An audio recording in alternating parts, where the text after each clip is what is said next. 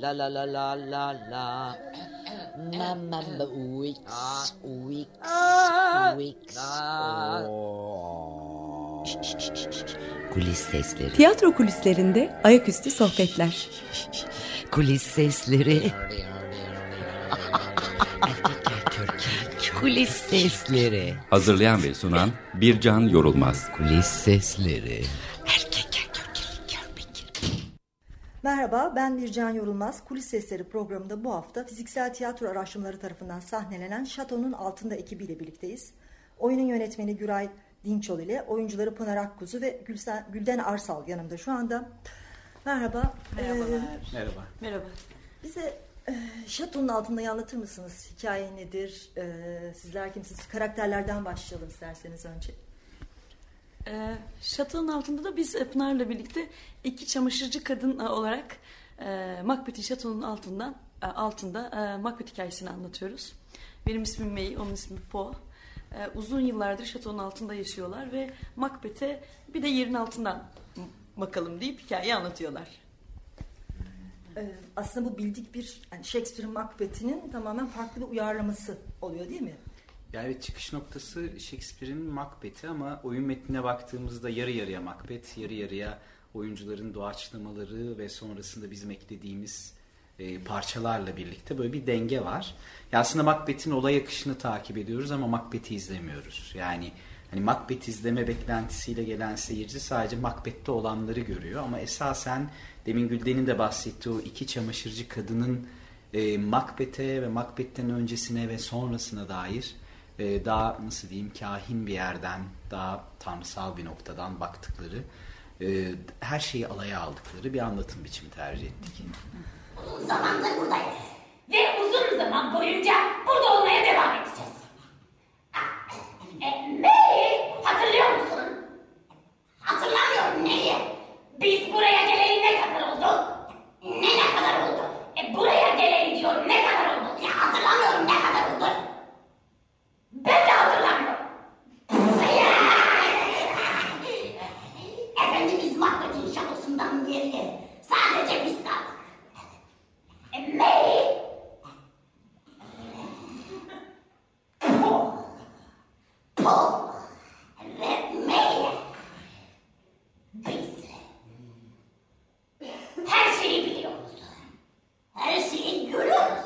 E kulaklarımız o kadar çok ses duydu ki. Ölüm çığlıkları, o feryatlar, o kutlamalar, bı- ölüm çığlıkları, o feryatlar, o kutlamalar.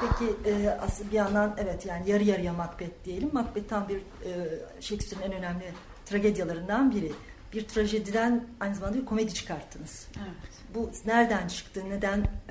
E, siz aynı zamanda uyarlamalarını yapan e, larsınız. Oradan devam edelim Ee, isterseniz. ya aslında şöyle bir şey oldu. Ee, biz Gülden'le birlikte e, yönetmenimizin aynı zamanda eğitmenlik yaptığı fiziksel tiyatro ve komedi okulunda sınıf arkadaşıydık. Ee, bu okul e, Lecoq denilen bir metot e, oyunculuğu üzerine dayalı bir okul ve e, o okulda bir Nedir takım- bu yöntem? Ee, aslında e, hocam buyurun nedir bu yöntem? Ya, yöntem aslında Fransız pedagog Jacques Lecoq'un isminden geliyor. Ee, hareket temelli bir oyunculuk sistemi diyebiliriz ama Jacques Lecoq e, uzun yıllar boyunca öğrencileriyle ve kendi araştırma gruplarıyla dünyada yaptığı çeşitli gezilerle bir eğitim biçimi tasarlıyor. Bu eğitim biçiminde de aslında tiyatronun özüne bir yolculuk yapıyor. Oynama haline, komedyedelerteye, maskelere, harekete, dansa hatta spora. E, dolayısıyla bunlardan esinlenen ve e, bugünün tiyatrosunun aslında biraz unutmaya başladığı ve köreldiği bir alanda uzmanlaşıyor. Beden üstüne çalışıyor. Biz de okulda bunun eğitimini veriyoruz. İşte Pınar ve Gülden de okuldan aldıkları ilhamla e, bir de okulda çok fazla yazım üstüne de çalışıyoruz. Sadece bir oyunculuk eğitimi değil aslında bir metin, sahne sahne oyunu oluşturma ve kurma üstüne çalışıyoruz. O yüzden aslında proje tamamen onların uyarlaması ve fikri diyebiliriz. Aynen öyle. Ee, okulda zaten sınıf arkadaşı idik biraz önce de dediğim gibi. Ee, ve bir takım farklı stiller içerisinde bizim sevdiğimiz aslında grotesk e, stilleri de kapsayan e, bu fon bazlı diyeyim. Çünkü tabii çok teknik şeyler söylüyorum ama tamamen okuldaki stillerden konuşuyorum aslında şu anda. E, ve bu stili sevdiğimize karar verdik.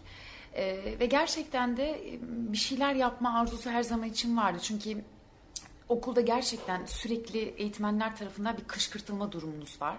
Sahne üzerinde sahne tasarımı, yazım vesaire. Ve bunun üzerinden aslında böyle evrile evrile Macbeth çıktı. Ve Macbeth'i konuşmaya başladık. Ee, seçtiğimiz stil e, zaten e, gerçekten hani iki çamaşırcı kadına uyacak stillerdi. Ve onun üzerine de Şato ve ardından Macbeth geldi. Ya aslında dediğiniz şeyin şöyle bir cevabı da var. Komedi, trajedi ilişkisi. Ya bunu zaten böyle 90 derecelik bir açıyla tanımlıyoruz biz. Trajedi böyle daha dikey, daha böyle nasıl diyeyim kaderin yazgısında kaybolmuş, trajik hatalarını yapan bireylerken komedide daha yatay bir alan. Düşmenin, sınırsızlığın, komedinin özgürleştiği bir alan. Ve aslında her 90 derecedeki gibi harika bir kesişim noktası var orada. Dolayısıyla bir tragediyi biraz ittiğimizde komediye, bir komediyi biraz ittiğimizde tragediye çıkıyor karşımıza. Zaten komedi delarte de bunu yapıyor. E, dolayısıyla zaten bütün büyük trajediler aslında çok komik hatalardan ortaya çıkıyor.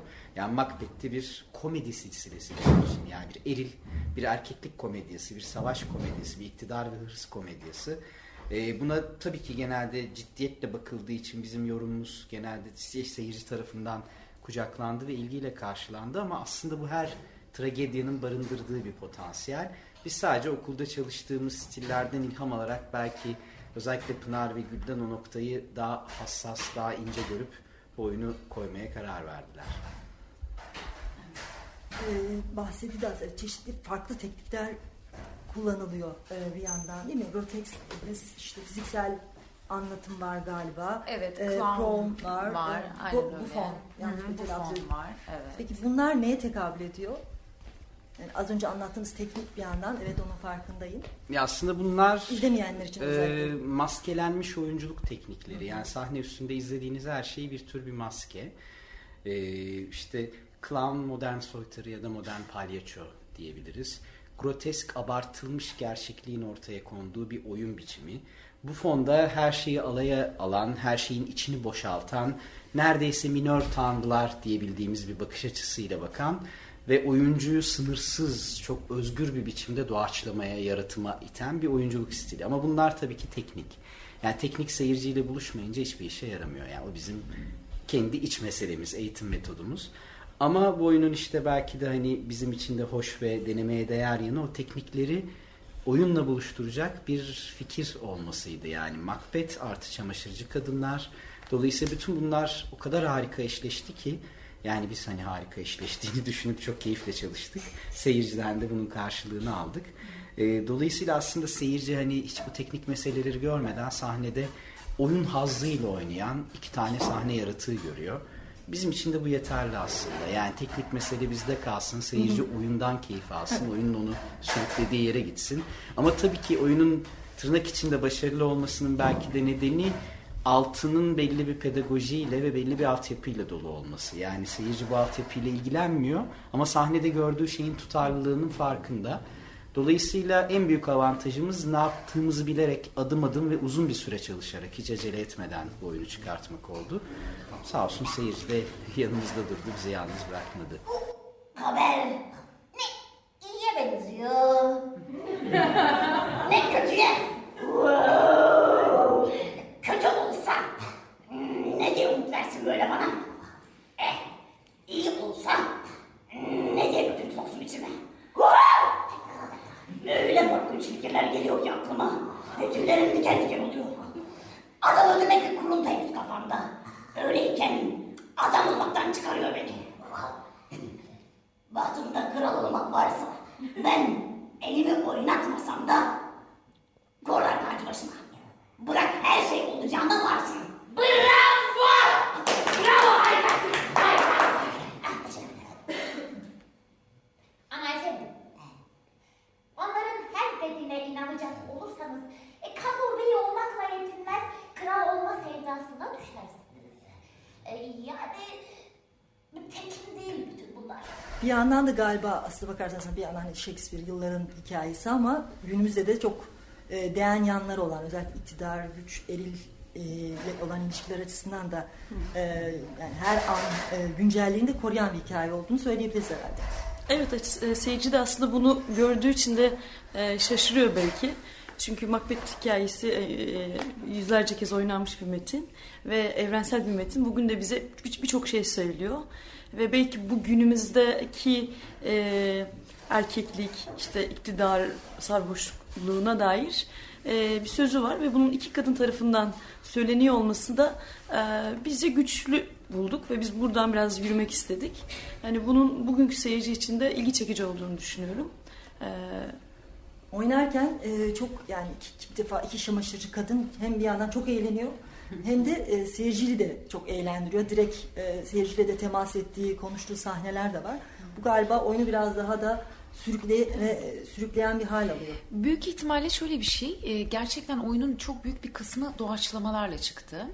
Ee, ve e, bu doğaçlamalarda aslında e, biz belki de binlerce oyun bulduk kendi aramızda.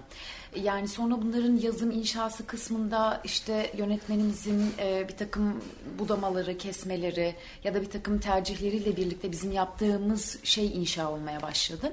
Ve o yüzden büyük ihtimalle hani o kadar çok birlikte, o kadar doğaçlayarak e, ve o kadar çok zaman harcayarak geçirdik ki e, yani geri dönüp baktığımızda şunu hissediyorum ben. Yani biz çok eğlenmişiz. Öyle görünüyor. Sahnede çok eğlenmişiz. Ve bu artık hani son inşa aşamasında da artık kendini belli etmeye başladı.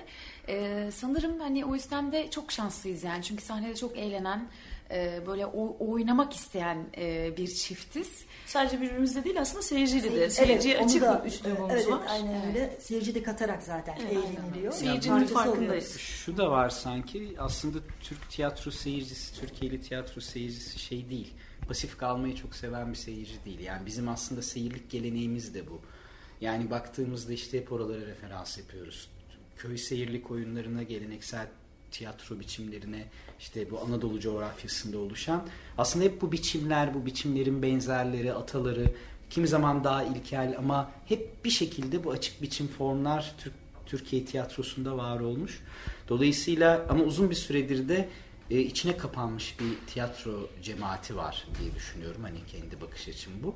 Dolayısıyla o aşırı psikolojik sularda böyle kendi küçük meselelerini konu eden e, biraz da zamanın ruhuyla galiba tiyatrolar o kapanıklıktan sonra sanırım bu açıklık seyirciye iyi geliyor. Ya ben o yüzden aslında bütün meslektaşlarıma o çağrıyı yapıyorum. Biz seyirciyi unuttuk. Lütfen bir kez daha silkinip toparlanıp bu işi seyirci için yaptığımızı yani ama bundan popüler tiyatro sonucu çıkmasın. Yani seyirci odaklı değil, seyirciyle birlikte tiyatro yapmaktan bahsediyorum. E, yani dolayısıyla bizim seyircimiz o açık biçimi çok rahat kucakladı. Bir de Pınar'ın da demin dediği gibi altında aslında hani ben samimiyet ya da gerçekçilik falan demiyorum, hakikat diyorum hep ona. Çok hakiki bir ilişki var. Yani iki kadın oyuncunun birbiriyle kurduğu çok hakiki bir bağ var. Oyununda kendi gerçekliğine çok sadık, oyununda kendi hakikatine sadık bir anlatım dili var. Dolayısıyla sanırım o hakikat seyirciye de geçiyor. Çünkü sahnede sahne üstünde gördüğü şey ne kadar tuhaf olursa olsun, çünkü tuhaf bir oyun plastiği var. Yine de o hakikat seyirciyi kucaklıyor diye düşünüyoruz. Ee, çok sade bir dekor var aslında ama çok da etkileyici bir yandan. Ee, makyaj ve e, kostümler çok etkileyici. Ne kadar sürede hazırlanıyorsunuz? bir saati buluyor. Makyaj bir saati Makyaj, buluyor. Evet. Sahne hazırlamak da öyle. Öyle evet yani. Aynen öyle. Makyaj, kostüm bir, bir buçuk saat. Dekorla ilgili fikir nereden çıktı peki? Çünkü sadece bezler neredeyse var. E, kırmızı renk kullanımı Yani çamaşırcı kadınlar da deyince hemen e, bez, çarşaf, leğen. bu, bu, bu tip fikirler geldi ve onlar üzerinden plastik araştırmaları yaptığımızda üç aşağı beş yukarı bu çerçevede ilerledik ve oradan bulabildiğimiz kadar oyun çıkarttık. Ama aslında şu da var tabii bu iki çamaşırcı kadın Macbeth iktidarını ve ondan önceki ve sonraki iktidarların bütün kirli çamaşırlarını temizliyorlar. Evet. Temizledikçe de bir yandan o hale gelmişler. Yani o çirkinliğin nedeni de bir yandan hani öyle bir dramaturjik noktası var. Dolayısıyla tabii ki sahnede gördüğünüz çarşaflar aslında bütün o iktidarın izlerinin, kirinin, pasının, kanının, şiddetinin izlerini taşıyor ve onlar için artık sadece oyun aracına dönmüş vaziyette. Hani sadece çamaşırhane ya da işte birer bez parçasının ötesinde e, işte yani oyundaki bütün karakterler, bütün anlamlar onlardan yürüyor. Çünkü yani aslında işte çok düşünmeyiz ama en çok ilişkiye geçtiğimiz nesneler bize anlatır. Dolayısıyla o çarşaflar, o yastık kılıfları, bütün o arkasındaki şiddeti, kanı, savaşları, erkek sistemi, erkek ataerkil sistemi bütün o şiddeti barındırıyor ve bu bizim iki karakterimiz için çok eğlenceli onlarla oynamak. Dolayısıyla o plastik kendini çağırdı. Bir de tabii ki biz hani bir özel tiyatro sayılabiliriz. Hani şey değiliz, ödenekli değiliz. Mekanımız yok.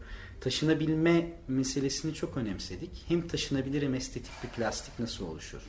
Bunu araştırdık. Ortaya bu tercih çıktı. İyi ki de böyle yapmışız. Yani iki bavulla her yere gidebiliyoruz. Çok çok rahatız.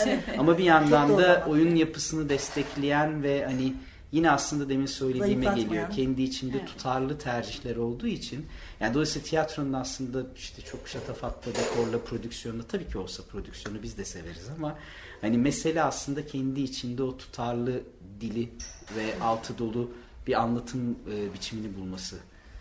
Hayır bir de e, elbette hani bütün bunların yanı sıra beden odaklı çalışmak bizim aslında ilk isteğimizdi. E, ve öyle olunca da zaten e, herhangi bir şeye ekstradan gerek kalmadı. Bu efendim hatırlıyor musun? Ne? Lord Macbeth'in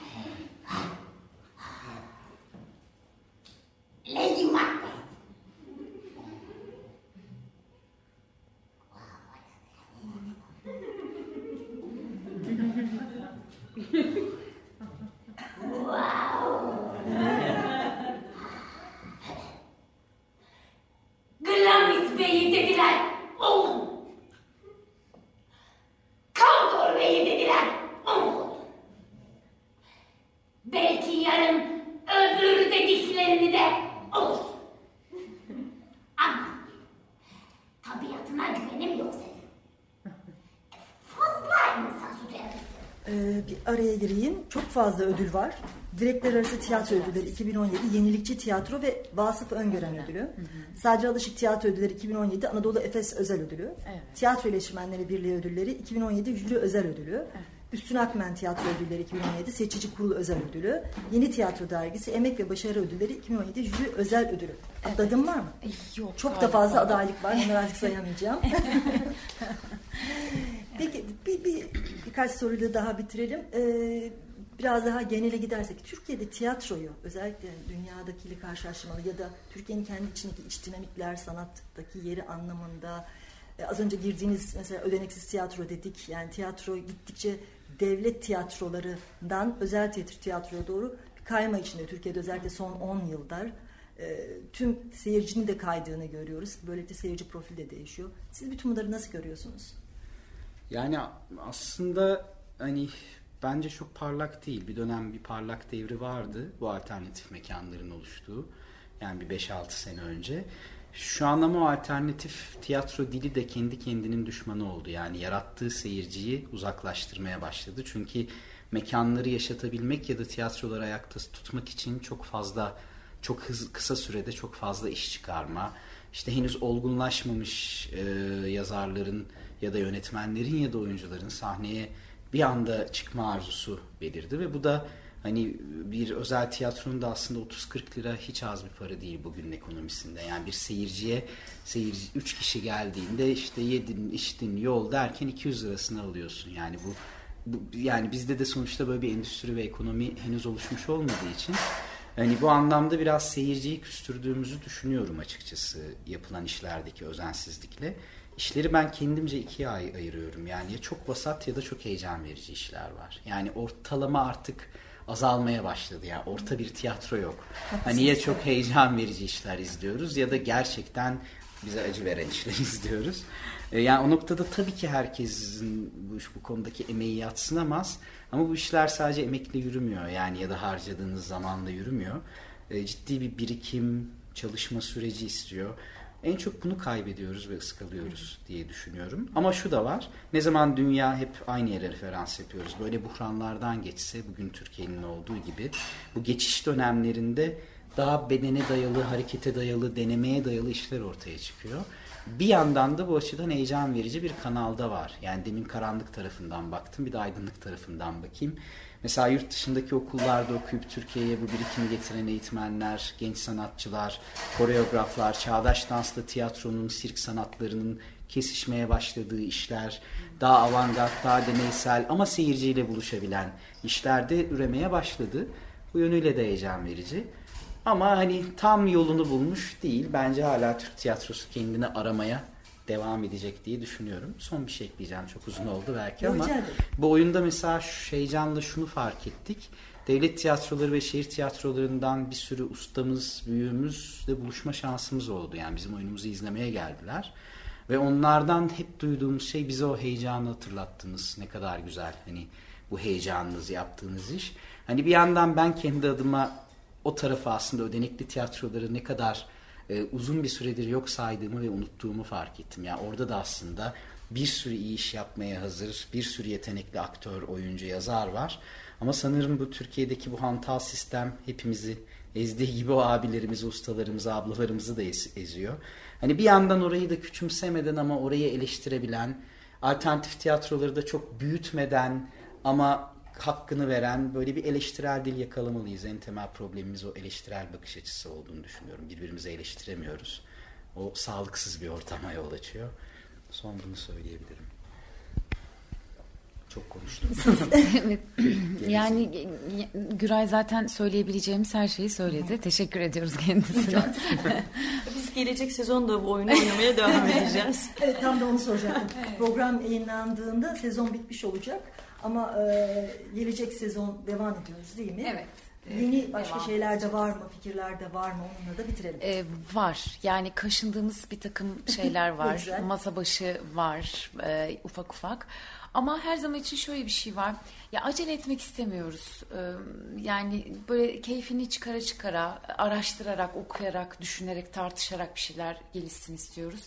O yüzden zamanı hakkında da bir fikrimiz yok şu an için. Ya oyun kendini belli ettiğinde hı hı. zaten ortaya çıkıyor. Bu oyun da öyle oldu. Yani biz çünkü şu an mesela bir sürü işte başarısı oldu oyunun seyirciyle buluştu falan ama hiç bu sahiplerle yola çıkmadık. Hani bu kendiliğinden geldi ne mutlu bize. Yani umarım ikinci bir projede de böyle kendi su, kendi yatağını yine bulur. Bulamazsa da hani adımız üstünde biz bir araştırma grubuyuz. Yani araştırmaya, denemeye, kendi istediğimiz, bildiğimiz geçen gün Eskişehir'de turnedeydik. Orada bunu ifade ettik. Burası bizim özgürleşme alanımız. Yani başka başka kurumlarda yıllarca tiyatro yaptık. İşte ben hala profesyonel tiyatro yapıyorum. Ama burada sanki yani nasıl istiyorsak öyle. Yani ve bunun sonucunda seyirciyle de buluşabildiğimizi görünce hani bunun böyle bir kibirli kendi içine dönmüş bir hal değil dışa dönük bir hal olduğunu da fark ettikten sonra sanırım buradan cesaretle biz aynı biçimde çalışmaya devam edeceğiz. Çok teşekkür ediyorum. Biz teşekkür, biz teşekkür ederiz. ederiz. Sağ olun. Duncan öldükten sonra oğlu Malcolm İngiltere'ye kaçtı. En iyisi bir erkek gibi, bir kahraman gibi, bir prens gibi İngiltere'ye gitmek.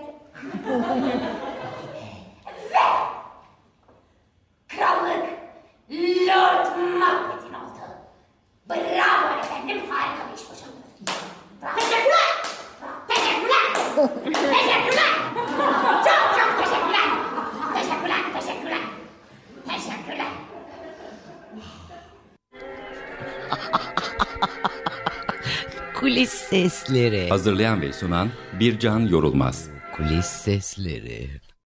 Açık Radyo program destekçisi olun. Bir veya daha fazla programa destek olmak için 212 alan koduyla 343 41 41.